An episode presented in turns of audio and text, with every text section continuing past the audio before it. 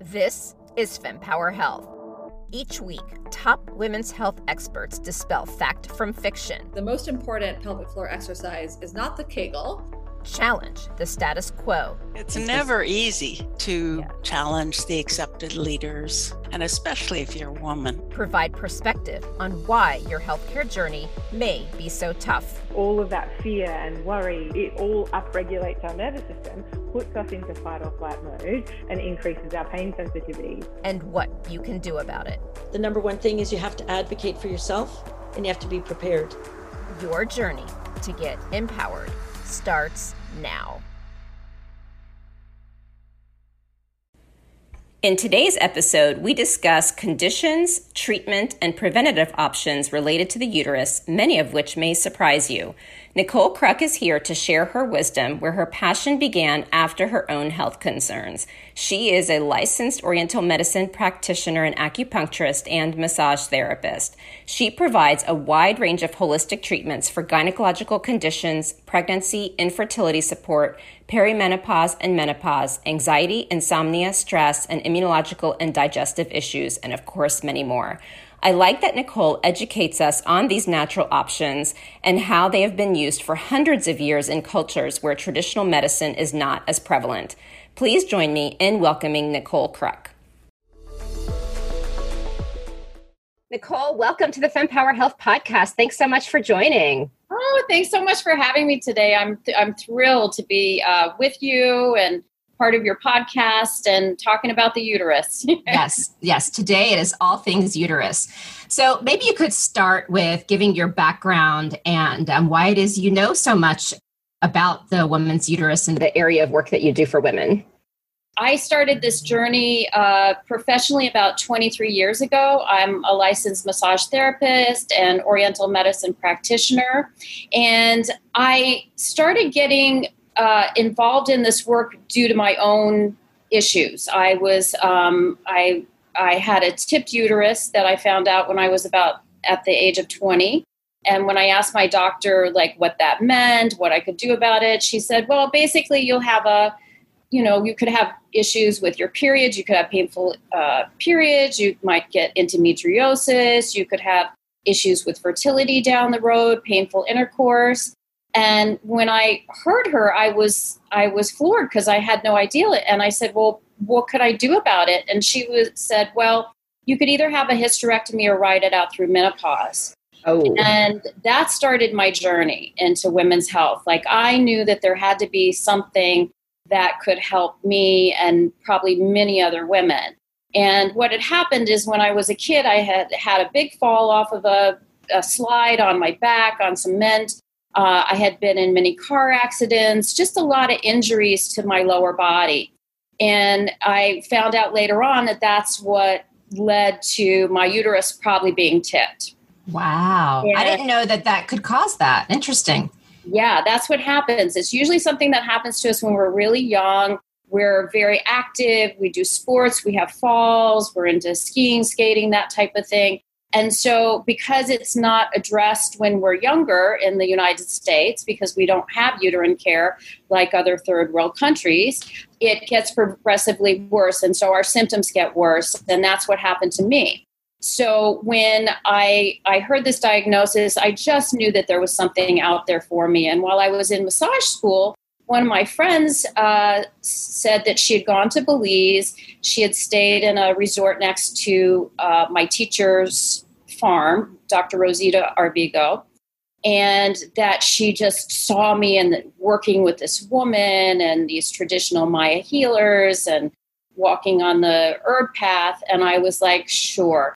And she brought me back a book called uh, Sastun, my uh, apprenticeship with a Ma- traditional Maya healer. And it was a bunch of case studies of Dr. Arvigo's work with a traditional Maya healer named Don Elijio Panti, who she started working with in his 80s. And he had been a traditional shaman or healer for his, his village since, his, since he was like 17. He learned it in the Chicle, uh, working in the Chicle fields with, uh, with a shaman there. So it's, it comes out of that work. But basically, in areas like that, they don't have um, a lot of medical care. So they they are working with traditional healers, midwives, aunties, that type of thing for their medicine.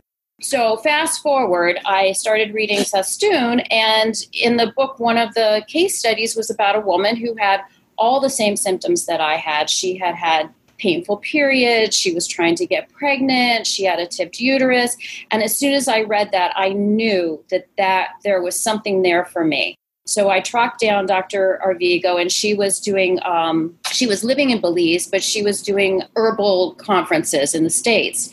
So uh, myself and several other women just migrated to this conference and found her and said, "You have to teach us this work. You have to teach us this uterine massage, is what it was called back in the day. Now it's Arvigo techniques of Maya abdominal therapy." So uh, I learned the massage and I started doing a self care massage that I teach all of my patients. That's part of our protocol. And this little five minute massage transformed my life within three months. Wow. It was the first time in my life that uh, I didn't have painful periods, that I didn't have painful intercourse, that I wasn't having painful uh, back pain, just I, I, was I was just floored, and I knew at that point I had to teach other women how to do that. That this this information had to get out in the world because it was so important and it, and it had been so lost. People that had come to the, to the United States did not bring a lot of this information with them. You know, they knew someone in the village back in the Caribbean or Italy right. or Africa that that did this work, but they personally didn't know how to use it and they weren't using it. So that's been my mission for the last 23 years is to really help women understand their bodies better, uh, definitely understand their uteruses, and to feel better, to get some kind of help. And so, since you brought up the uh, abdominal massage, let's just go with that, and then we can talk about some of the other things related to the uterus. So, I have to echo you on the the technique. I had my own Belize story I went to Belize. I can't remember. I, am I'm, I'm sure I did not decide to go to Belize because of the, Maya abdominal massage. I think I had booked a trip to Belize and then learned about um, about her work. And I found this place where they taught it to me. And what I loved about it, it, it wasn't like here come spend all this money and now you have to come back every week. The whole philosophy about it is teaching other women which used to be how the world worked and we've just gotten away from that. And i have found it to be the Maya abdominal massage to be extremely beneficial for me. Not too much information but like for me it specifically helps with constipation. Like anytime i feel bloated or mm-hmm. constipated, I just do that. And what's interesting is I now do it on my son, and they have a different format they recommended for him uh, through the gastroenterologist, but I do it with him too. And I'm like, I know this works. I do this on myself. Like, I'm all for it. And it is such a great uh, technique. So maybe you could just talk a little bit more about what it is, and then we'll kind of back into some of the uterine things that happen to women and go back to some other solutions. But since we're on this topic, let's go with it. That's great. Yes, it's a traditional uh, form of healthcare, basically. So in traditional medicine, it's all about like keeping you well. Like your your body is supposed to to run run like a little. I, I don't want to say it, but like a machine. You know, like a a, a clock. Everything's supposed to work uh, very efficiently, and when it doesn't, something has gone very wrong. So that's that's when you start to feel uh, things like constipated or you're or you're getting painful periods or you're getting um, acid reflux you know all these things that go on in the abdomen.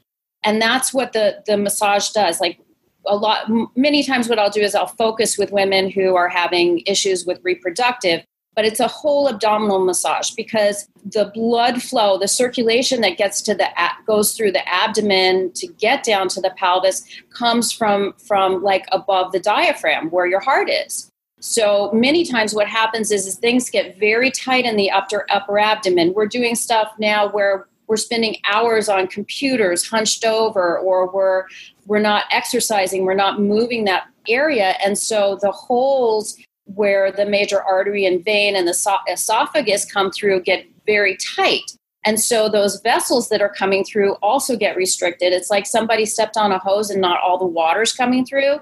That's what happens. And then the symptoms come up as constipation or uh, acid reflux, gas, um, and uterine problems.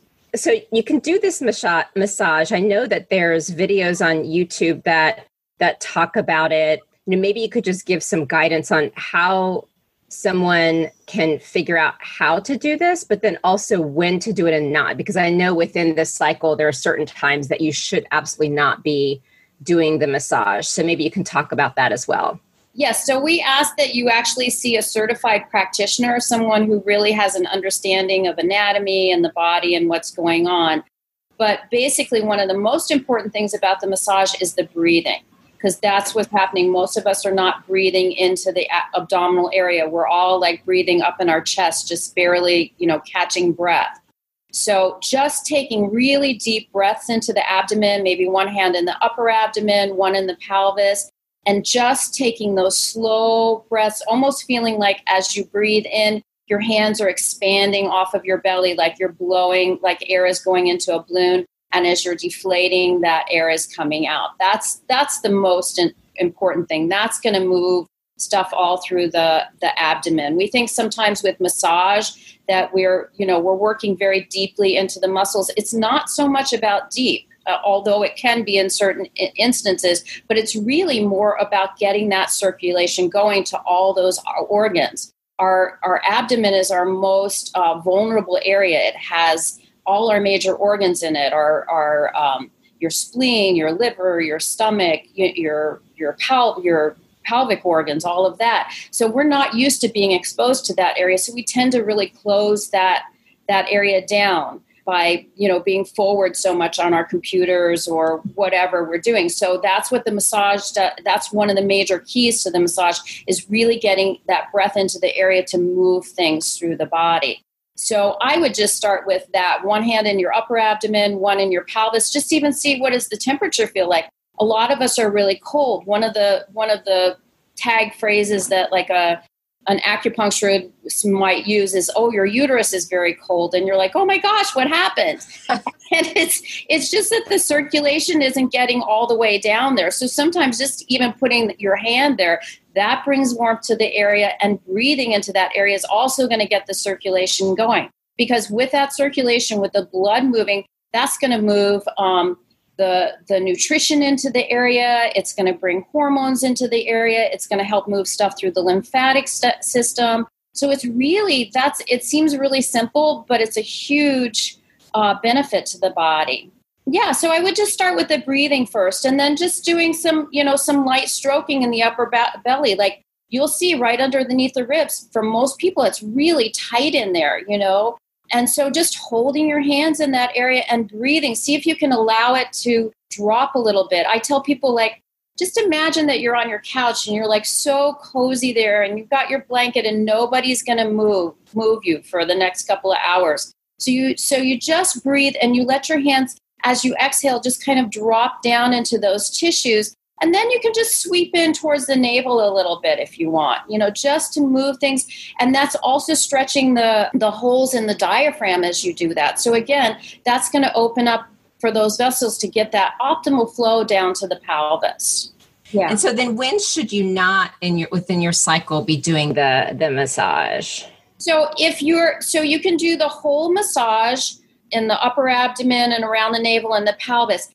However, if you're trying to conceive that month, then you're gonna you're gonna not do any kind of massage in the pelvis. You're just gonna do like warm hands and breathing into that area because you really want the uterus to just you want everything to tuck in there. You don't want to be moving the uterus around. Up until that time, we want to be getting we want to be moving the uterus a little bit just to get better circulation to that area. many times I was talking about the uterus shifting that's because the ligaments have become overstretched in the pelvis and the uterus just falls wherever that happens. So the massage is actually bringing blood flow to the area as you're lifting the uterus up, but it's also like doing little bicep curls for those ligaments to help strengthen them to bring the uterus back into place so that it's getting all this really good circulation. Again, it's the same thing of like you know, you step on a hose, not all the water's coming out. So when right. your uterus is shifted and it's sitting either on your bladder or your intestines or your ovaries, your fallopian tubes, it's also sitting on all these um, vessels that are trying to bring it nutrition and keep everything healthy. Okay, so even during bleed, as long as you're not trying to conceive, you can do the massage. You can do the whole thing. Usually, when you're bleeding, unless you're cramping, which it's very helpful, I would just say if you're during your heaviest flow, probably just lay off, do warm hands in that area because okay. things are already moving. But if you're getting cramps, it's it's a wonderful thing to do. It's amazing how quickly just getting some blood flow to that area will help will help calm down uh, the discomfort. And then I guess uh, I did want to, since you brought up the tilted uterus. So I've heard differing opinions about whether or not the tilted uterus impacts fertility. And I'd love to get your thoughts on this because I've heard, you know, yes, I've heard no. And I know that we don't have a clinical trial on it. So, uh, you know, and I know that uh, your thoughts, you know, again, don't have the, the specific data behind it. But again, just based on your own experience and just clarifying that we don't have a clinical trial, it'd be great to get your perspective on what a tilted uterus would do and how it might impact one's fertility. As far as fertility, it depends on what's going on. I can't I can't say okay. also I can't say that, you know, that's not why you're getting pregnant. However, when the uterus is in place and it's getting that proper nutrition, things are moving, it's not sitting on your fallopian tubes or your ovaries, you have a much higher chance, I would believe, to get pregnant than than if it was out of place and, and seriously obstructing, you know, some of the structures in the area. I, I find that um, a lot of times when women do do the massage and get their uterus back into place or even even just get the blood moving to that area just get a little bit more circulation.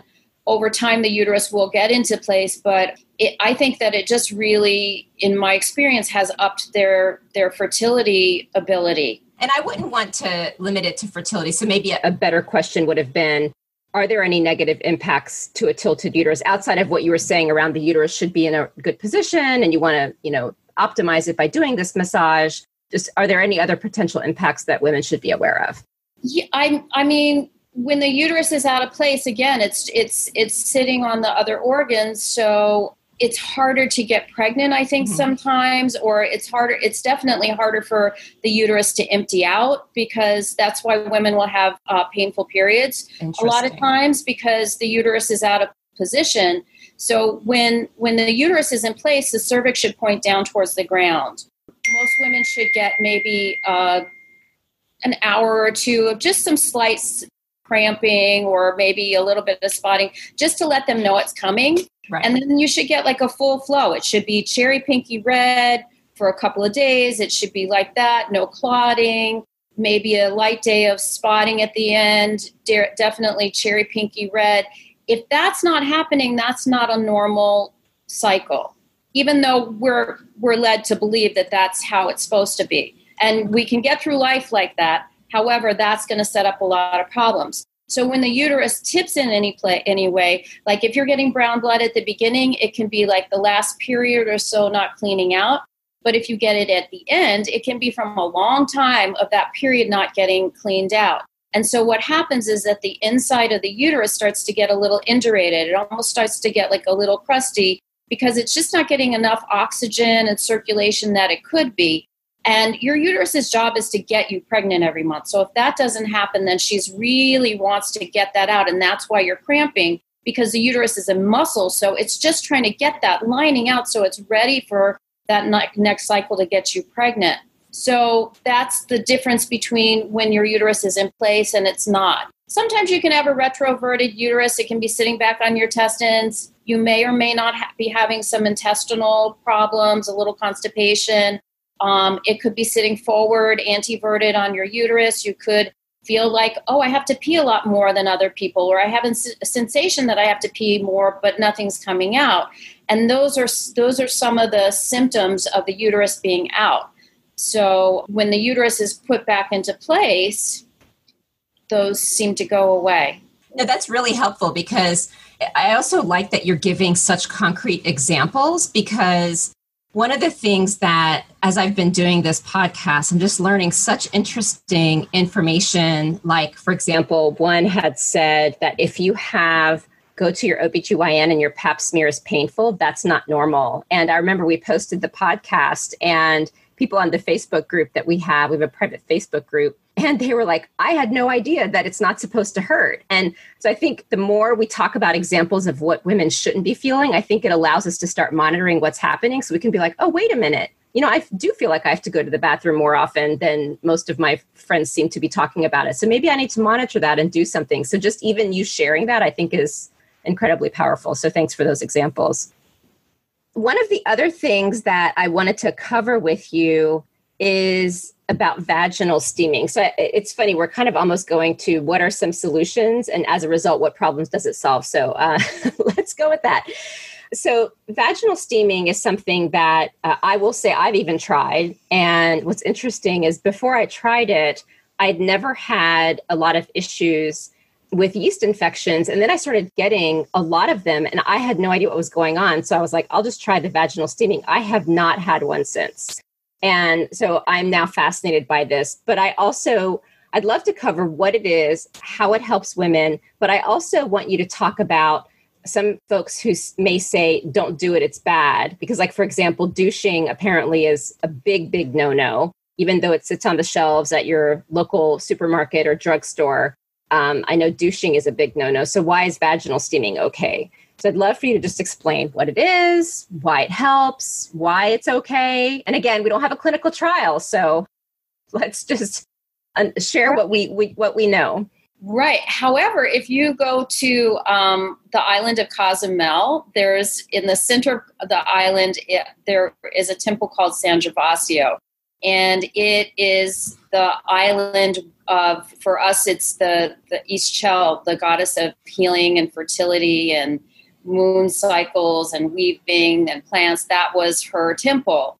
And so women in the area would come to pilgrims to, to this temple every year to find out about their moon cycles and learn how to take care of themselves. And especially if someone was trying to get pregnant, they would learn what they needed to do from the other women. The men were not allowed on this island in this area. wow. The men would take them from where is it um, playa del carmen from the mainland they would they would take the women they knew the patterns of how to get out there but they were not allowed there so if you go you see the stones where they actually did the vaginal steams so this has been around for a very long time um, in central america and also in asia the korean people may have gone to a korean spa and had one done it's been around for a long time i think what the no no is with doctors more than anything. They're not so much the steams, but the douching. Like they're so afraid you're going to throw off your pH. And if you go to CVS or a drugstore and you get, you know, Massengill douche or or one of those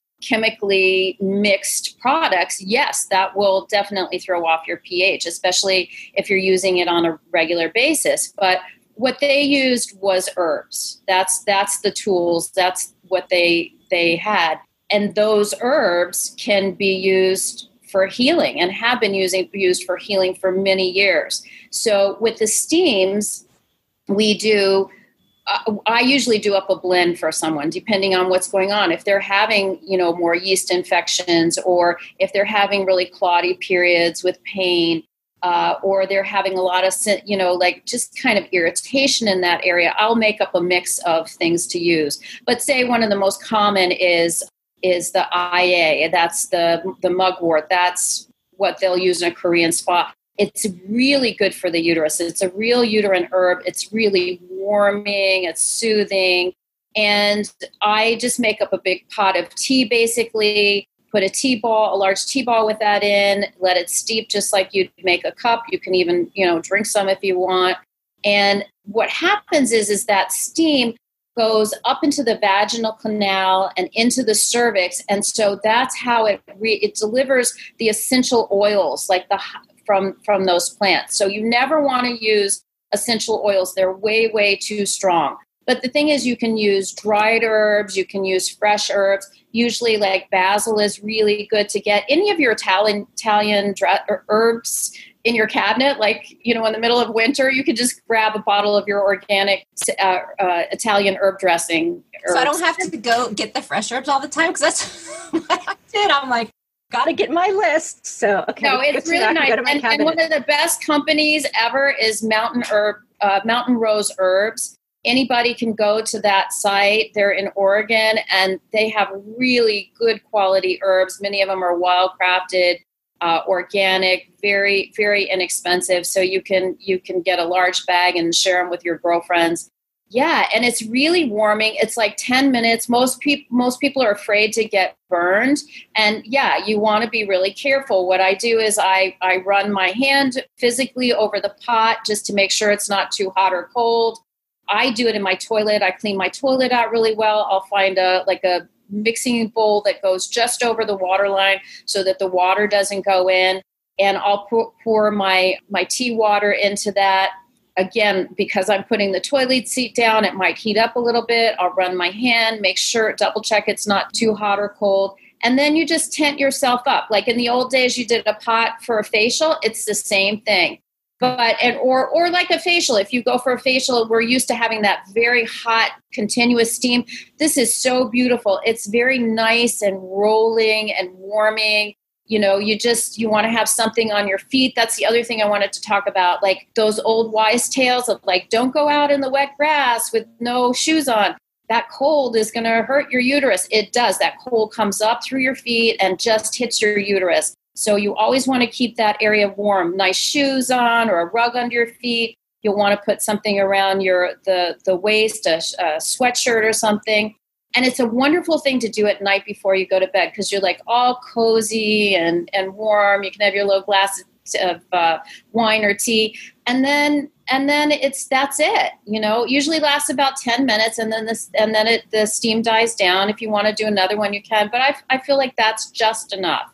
And most people feel like it's really warming. A lot of women are like oh i'm just feeling more lubricated great thing to do before a period, especially if you're one of those women that gets like really crampy periods. I would almost start about five days out, unless you're trying to get pregnant. If you're trying to get pregnant, I wouldn't be doing the steams unless you, you know, ended up getting a period and then, you know, at the start of the period or at the end, you could do it. Right. Um, but okay, they're lovely. So, I mean, it really, it's funny just um, as we're talking, it's just becoming apparent to me like the, thinking about how I've tried some of these things, um, how self caring it is. Like when I do the Maya abdominal massage, it's right before bed. Lie in my bed. I get wonderful massage oil. Make sure it's got lavender in it. I turn out the lights and I just massage my abdomen, and then I go to bed. And it is just like such a great way to to go to bed and um, just all these self-care techniques and especially in this age where we are just worn out and now especially with covid like it is a very exhausting time and just knowing that there's these natural healing things that you can do that that really do help you is, is so nice to talk about it. oh, I know. so, what else does the uh, the steaming help? So, obviously, um, the yeast infections it helps. Let me ask you this: Why does it help the yeast infections? So I wouldn't do it, be doing it for like a raging yeast infection. I mean, if there's any infection, of course, any cancer, like you don't want to be doing this. Probably would not do it with an IUD. Don't want to do it if you're pregnant. You know, you know you're pregnant. Those those would be the main like contraindications of of doing the steams. Otherwise, they're pretty.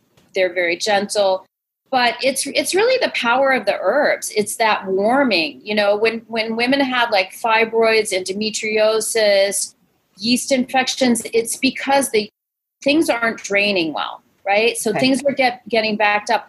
Well, I found a lot in this work that, and, and other people that do the Arvigo work, that a lot of women that have like HPV, they, they get all freaked out because you know something something's wrong down there and basically what's happening is the cervix isn't in place when your uterus the, the bottom of the uterus is your cervix right so when the when the uterus shifts, the cervix is going to shift. So when that cervix is out of place, when things aren't draining down towards the ground with gravity, it tends to back up. So the cervical crypts that are right at the base of the cervix um, dra- are, are not draining well. So when those back up in the in the in the canal, they start to it, it creates inflammation, right? And where there's inflammation, that's when you're going to have cells, you know, Okay. cells that are kind of out of control. And I think with the yeast infections, that's to me, I believe that that's part of it. Again, I, I can't give you the scientific reason, but I know that a lot of women that have had yeast infections, that it's been so helpful. The other thing, the, the douching thing that I do like is green clay. Green clay is dirt, basically. It's when you go get a, a facial, that's usually what they'll do. And right, it's drawing out impurities, and it can draw out like 10 times its weight. So again, at, at Mountain Rose Herbs, you can get a, a bag of. It's also called uh, bentonite clay. That's a little. That's a little bit more. Uh, the grounds are a little bit bigger, whereas the cosmetic green clay is is more fine. That is one of the best things to do do- for douching, and that's great for uh, yeast infections. That's one of the things that I would I would be using. Just like a tablespoon with. Um, if you're going to use a big douche bag, you know, like the hot water bottles, I would use like a, a tablespoon of that. Mix it up in a in a in a you know eight ounce glass of warm water. Let it settle. You want the clay to kind of go to the bottom, the heavy parts, and then the the cloudy water. That's what you pour off into the bag. And then if you want, you can put like a little like a dropper full of calendula or usnea. Those are like antibacterial, antimicrobial, antifungal is the usnea. It's kind of like uh, tea tree. And then the um, the calendula is just soothing because everything's like kind of enraged, so that kind of calms stuff down. You could put that in. Now, what about from a toxin perspective? Like, is there a specific, you know, type of clay one should consider, or should we assume that if it's clay, it's it's pure and fine? And then, as far as the water, do they have to make sure it's filtered? So so the uterus is very it can pull tox because it's a, a because it's a mucous membrane it can pull toxins in really easily that's why you don't want to be using um, you know regular tampons like Okay. you always want to use organic because you can get some pretty bad stuff from those so that that could be one reason why you're getting a, a yeast infection but if you want to use filtered water, I would think that would probably be better than tap water because you don't know what's, unless you really know what's coming out of your tap. Like in the city, I would probably use filtered water. And the green clay that I get from uh, Mountain Rose Herbs, I really like that brand. I really like that company. So I, I would- I would tend to go to some place that you're used to getting your herbs from that Okay. you know that they're having good quality i don't i would not go into cvs and get green clay you can't usually even get it and i like Um, green clay that better than anything else that's my first call The green clay. Okay. and it's a powder it's not like it's not like uh, pottery clay Right. good, good to point out for sure. so, um, another area that I wanted to cover is um, uterine fibroids. It's it's honestly not an area I know too well. I've learned, you know, that as one gets older, one can get more of them. I believe it's surgery that you would need to treat them. I mean, it's there's doesn't seem to be a whole lot known. I know there's some companies who are really starting to focus a lot more on women's health and looking at drugs to help with uterine fibroids, but maybe you could just educate us from the perspective and the type of medicine that you practice, um, what women can need to know and can consider as far as potentially natural ways of support or at least healing to deal with something that can be extremely painful. Yeah, a lot of women have uh, fibroids, and and it could it can be hereditary. Many times it is hereditary. It can occur, and and women don't even know that they have them. They can have them for years, and they're so small that they they don't even know they have them unless you go in for a, unless you're usually having some kind of pain or say you're going in for a fertility treatment and they're checking the uterine cavity. You don't know that you have them, and anything below about a five centimeter, which is I don't, I don't know how to explain that. May, maybe like quarter quarter size. Okay. Um, those are usually treatable. However, it depends on. It, it, it just depends. They can be slow growing. They can be fast growing. It's there's so many th- there's so many variables about it. Mhm. But the thing is, is that if you can avoid getting them. That's the most important thing. So, a lot of women will get them, number one, because their uterus was out of place, they're not getting enough circulation. They're doing a lot of xenoestrogens. They're uh, drinking a lot of water in plastic bottles. People are cooking their food in plastic. It, it's those those have a lot of estrogen in them. So so that's the thing with with fibroids that they're estrogen dominant. So that's where you really want to watch your intake, especially people that are doing, uh, say, they might even be vegetarian, but they're doing a lot of products with soy in them. So watching watching your soy products, your the the plastics, that type of thing, having your uterus in place, those are going to help. Those decrease the chances usually of getting fibroids. Once you have them, you could be getting debilitating pain.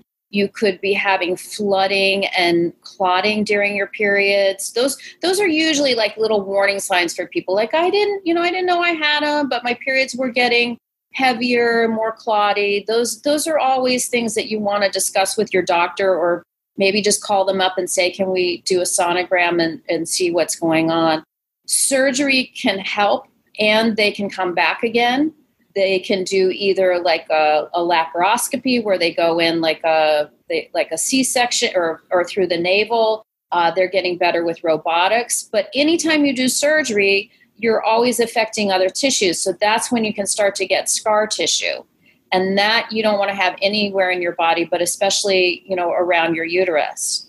Yeah, that's what I took away. I was um, at like a mini talk about uterine fibroids, and I hadn't known much about them except that they existed, and I was floored. I mean, it really, I also took away from that it's about prevention because once it starts, it's not great. And if I'm not mistaken, it tends to happen as you get older, correct?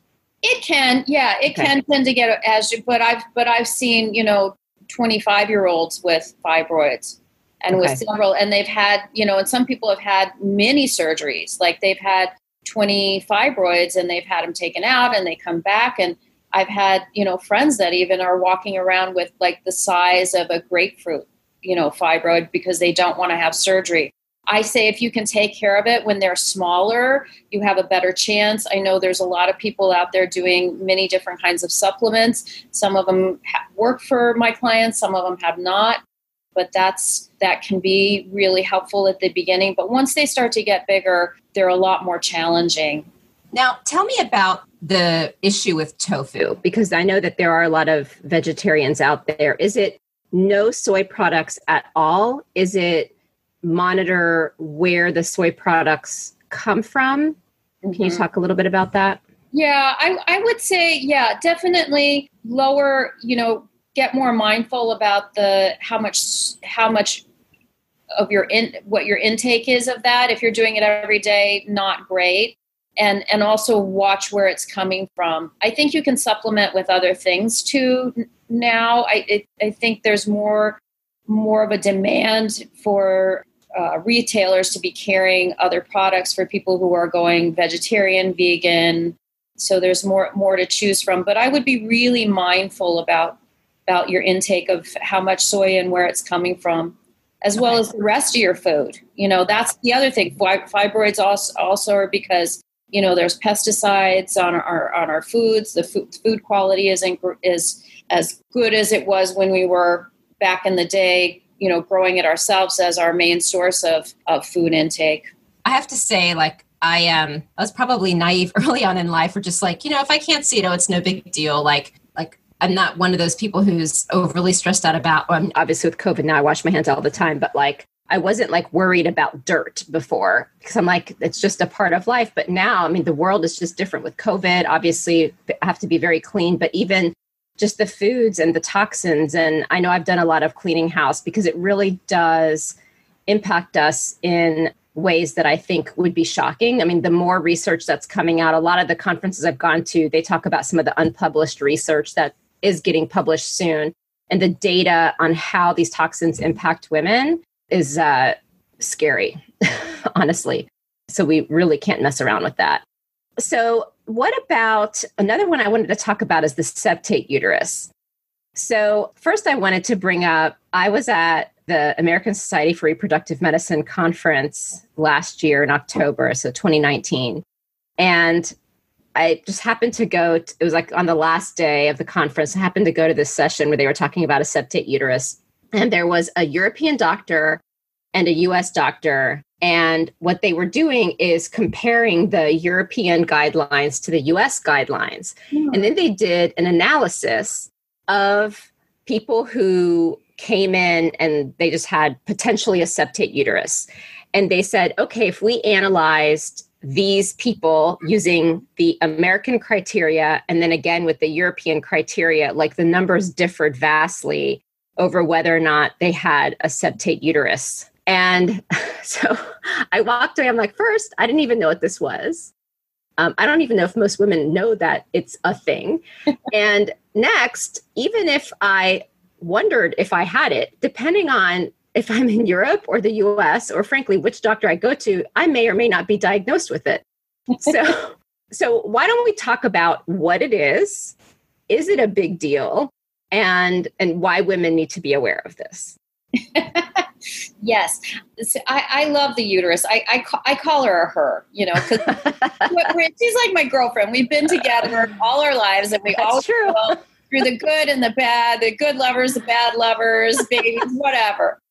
So, um, and in Chinese medicine, you call her your second second heart, right? Because your your uterus is connected to your heart in Chinese medicine, and so I, I think it's the sweetest thing in the world that you could have a heart shaped uterus. The septum septum creates like a little heart in the uterus and the in the fundus in the top, and um, and it's just that the tissue when it it just doesn't it, it, it's like a piece of fruit that's a little bit different, you know. um, and and so so what happens is is that the they will go in and they they'll they'll surgically kind of remove the tissue that's creating the top of the heart shape. And and most women don't even know they have it. It it's it's usually not a big deal. It's usually very small. It doesn't go down that deep. However if someone's trying to get pregnant um, sometimes they will will just go in and do surgery to take it out just to give the baby more room in in the uterus or sometimes women will have very painful periods and that might be the problem you know why that why that's that could be the reason why it's happening is because of the septum but uh I, I just think it's the sweetest thing in the world that you could have a little heart. I know, right? no, it, I mean, it is. I even walked away from that where it's it's still even unclear if it has an impact, right? I mean, I have heard as well, it's a very simple surgery and it could cause miscarriages, it could cause implantation right. issues, but like no one knows for sure, which is what's frustrating about women's health. But I do wanted people to at least know it is a thing. There's different criteria to diagnose it, and we're not even sure if it has an impact on trying to conceive. But at least you're aware, and you know, yeah, I guess do with that information what you will, right? Yeah especially someone who's having like chronic miscarriages that would definitely be something that you would want to look into. Or your uh-huh. or your doctor i'm sure at some point would do a you know a sonogram and and see what's going on. But yeah that's it i would say more like chronic uh, miscarriages and and problems trying to conceive. That would be one thing that i would really look into. An easy fix. Now what about endometriosis? Anything you wanted to cover there with this group based on your experience Yes, many, many, many, many women have endometriosis, and now they're just starting to make a thing of it because in the past, the doctors have not believed women, or and other people have not believed that that you could have such a painful period. And what happens is our theory is that when the uterus is out of place and that lining's not coming off every month and the uterus is cramping really hard to get it out of the cervix then what can happen is it could go back up out through the fallopian tubes at the top of the uterus at the fundus and then start to migrate into the either the pelvic cavity.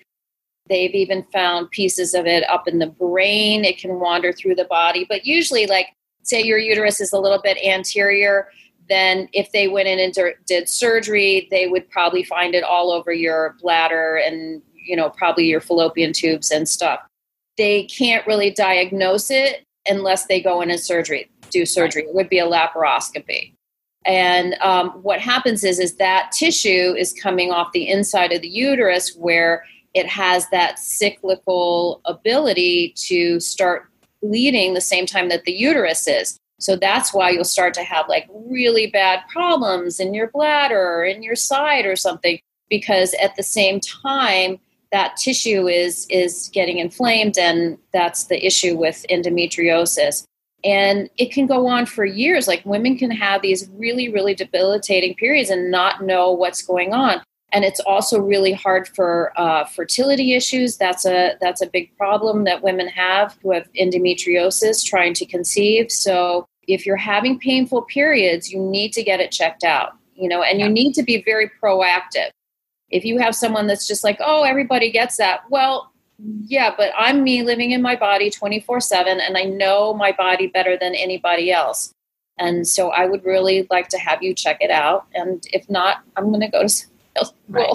No, that's. I mean, it's it's very very true. It's a tragic condition that affects so many people, and uh, we actually interviewed uh, Dr. Tamer Seckin. Uh, to talk about endometriosis from a surgeon's perspective. And then we will have a podcast coming out with uh, Chris Jackson, who runs Cicero DX, and they have the Receptiva DX test, which actually can they take a sample of your uterine lining to determine if you have endometriosis. So there's a lot of innovations that are coming out, thankfully, um, but it is a really tragic thing. So I guess you know because of the area that you practice, I did want to bring up castor oil packs, and that's part of why I led you, led you to the endometriosis route. Because yeah. I wanted to get your perspective on how and why they help and i guess if they even do i know i've done them myself and I, I, honestly i just find like all these very natural rituals to be so soothing um, which is I, I, think i do them more for that and then the benefits are just you know an afterthought but um, it just feels so nice to do all this self-care so maybe you can tell us about castor oil packs and the benefit that they have broadly like not just endo Yes, I love castor oil. Castor oil is called Palma Christi, the palm of Christ, because supposedly it's it has this ability to heal everything. It's a purgative, so it it really moves things strongly. If if you drank it, uh, you would probably have a really huge bowel movement. Yes, which I have heard that. I have not tried that, but I have heard that. If you've got parasites, it's probably good. You know. but um and and people use it as just you know like once a year they or once every six months they they do it just as a, a cleaning however it has such amazing properties uh, if you use it topically so topically what you the castor oil pack you know what is a castor oil pack that's what we use a lot in women's health because it's it's great for fibroids endometriosis painful periods like so many things belly issues if you make a pack, and a pack is just a piece of cloth, so it can be anything that's all cotton or wool. You don't want any synthetic because you want it to absorb a lot of oil. So you can use a, an old sheet, an old t shirt, you can uh, cut up a towel, something like that. If it's thick, you're not going to have to fold it. If it's thinner, you need to get about four layers so that it can get a lot of oil in it. And what you do is you it, it's a little messy sometimes. So people are like, yes, oh, and I did it once and it was all over the place. So you just have to know in your head that it's going to be messy. But once you do it once or twice, you can make it really a lot less messy. So you just you t- you take that cloth, you go over the sink, you put it in your hand, and and you just use maybe an ounce of oil to really saturate that cloth but not dripping. And you'll figure out like before you do it how big you want it. If you want it in your pelvis, I guess it's maybe six inches, something like that. And then you just put it right on your skin.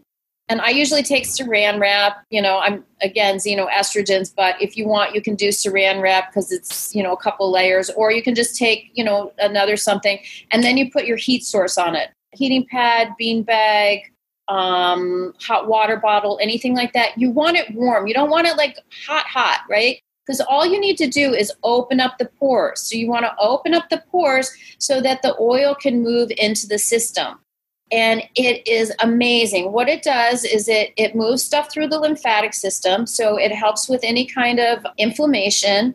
It's really nourishing for all the tissues, especially the uterus, breast. You know, if you've got breast cysts, the, it's great to do before a couple days before you do a mammogram because it will move that lymphatic through but it, it, helps to break up any scar tissue adhesions if you had c-sections or any kind of um, appendix, you know, any kind of surgeries, it's like excellent for that. And it's and it help, really helps the his tissues to heal. If you've got like back pain, like you throw your back out, you can use it in the area. And if that's the first thing you do, instead of having a week of your back being out, it's going to be like three and a half days. Wow. So it just brings this really quick healing in. So it's it's so good for women's health. Now the only caveat is is if you are um, trying to conceive, you definitely don't want to be doing a lot of castor oil packs. Like there's maybe a day or two you know at the beginning of the cycle where you could do it but probably not if you're bleeding heavy so maybe one day so it's kind of not worth it but if you're if you're thinking about conceiving in the next six months or three months or if you're taking uh, they did a, a retrieval and you're waiting to do the transfer then you have a nice window where you can be doing these on like a daily basis if, if you want or a couple of times a week so they they're really really helpful, especially with the endometriosis, fibroids, that that type of thing.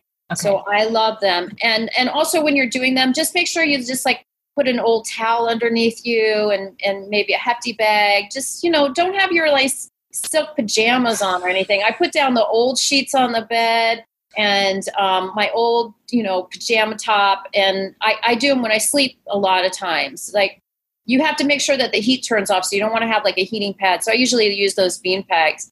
But um, I'll put the pack on, I'll put the heat on, I'll put a towel over that, my old sheets, and fall asleep. And then the next morning un- undo it. And then that cloth, you just put it in a Ziploc bag or uh, Tupperware or something, and, or a jar, and you don't have to keep it in the fridge, but you just put it in a dark, dry place. And then the next time you add just a little teeny bit of oil and you just keep using it until it smells or looks bad then you toss it. I will say it is true about the messy so you do want to be prepared and i think if you know in advance it's a lot easier. And if you're struggling like i did on what cloth do i use? Where do i have one in my house? on amazon they have and i'll add it to my website if people want to easily find it. They have an, a pack where it has the cloth with it the wipes right. Um, and all those things. Now the bean bag is it just do you heat it in the microwave or you don't it's just just having it there is enough heat? Uh, no, I would heat it in the microwave and always always go with that whatever the directions are for that bag. So it may say like heat it for three minutes. So you want to heat it for maybe two and a half because you don't want to burn the bag itself. But um, again, you just you want it warm. You don't want it hot. They even have these great on Amazon. You can get these castor oil pack holders, and it's like a little apron, and it has a pocket. It's vinyl. It has a little pocket on it. It has Velcro. So you put your castor oil pack on, you put the heat source in in that, and then you Velcro it on, and you can be doing your dishes. No you know? way. Yeah. So and, and it's and I would do it for about forty five minutes to an hour. I'm getting that apron. yeah, and you can use you can use um you can use like some other oil or something afterwards if it's still sticky to to just kind of you know make it not so sticky, or you could use uh, a little baking soda and water, and that will cut it right away. Now, one thing I did forget to ask when you talked about frequency is for vaginal steaming and the frequency with that. What should be the frequency if someone chooses to do that? The frequency, oh, how often? Yep. I would do it, it depends on what you're doing it for. If you want to just feel fresh and clean, I would do it, you know, maybe after your period. You know, as your period starts to die down, when it, you get a little brown blood, or if you, if your period's a little brown at the beginning of the cycle, I would do it maybe three or four days out, maybe do three days back to back, or at the end of the period. If you're dealing with an issue other than that, like you're you're getting more yeast infections or um, you're just feeling irritated, you could do it a little bit more frequently. Again, it's heat. Heat is really moving, right? Mm-hmm. So you want to move things a little bit, but if something's really inflamed, you don't want to do it a whole lot. So maybe space it out. Like women that are having painful periods or trying to conceive, well, women who have painful periods, I would do it like five days out, five days before the period. Women who are trying to conceive, I would do it if if you were getting ready for a cycle, either a natural cycle or an assisted cycle. I would do it like right before the period, at the beginning of the period, and the end. And then back to the castor oil packs. My so as far as the heat and the castor oil, when you are bleeding um, in your monthly cycle, what do you not do it? Do you just avoid the heat and do the castor oil? Do the heat, not the castor oil? Like, what's I know that, that there's different parts of the cycle where the heat and the castor oil do have an impact. I just can't remember what it is. Yeah, so so your uterus is working really hard when it's bleeding and it's already a little warm because it's full and things are like moving. So I probably wouldn't be doing a castor oil pack then, right? Because if the blood's really moving and then you're adding heat, it's going to move even more and you just want her to do what she's going to do. You don't okay. you know, but if you're really, really crampy and say the period's like not coming on, you're just like getting spotting for two or three days, do the castor oil pack, do the steams. Those are great to like help, especially the steams are good for bringing on period, but the castor oil pack will help if you're having that cramping. And you can put it, you could do like a half an hour on the front and say you're getting some back pain, do a half an hour on the back. But again, warm, not hot, hot does the apron go on the back and the front? Yeah, That's what it does. need to make that product. It does. It does. It's it amazing. Does? Oh yeah, gosh. it's amazing. Uh, okay. Uh, Heritage, Heritage, uh, Heritage, the ones that sell the castor oil pack. Oh, and that's the other thing with the castor oil. You want to make sure that it's um, for external. So okay. it's not something that you would get and drink internally from the pharmacy. You're going to get this from the health food store or you know online or something it'll usually say uh, cold press for exterior use only thank you well nicole this has been unbelievably informative and and I, would love to ask you, like, what, I mean, you shared your wonderful story in the beginning about how you were inspired on this journey. And given all the work that you've done with women, what would you say is your greatest hope for women's health? My greatest hope is that is that they start really getting some help. That they that that they realize that they don't have to continue to live in such pain and disparity and shame and you know that that especially with other women that we're we're teaching each other how to take better care of ourselves because I, I think that we've all been through so much in our lives. Everybody has at least one story, if not many, of be, feeling really secluded and feeling really hopeless. And I feel like it's my job in life to really help people get to know their bodies better and to be able to find like simple five minute things that they can do for themselves that really improve the quality of their lives. And um, that's awesome. Well, thank you for everything that you do. It, it's definitely making a difference. And thank you for sharing your wisdom because I think this will be a truly enlightening uh, hour that people can listen to. And uh, just thank you again. Thank you so much.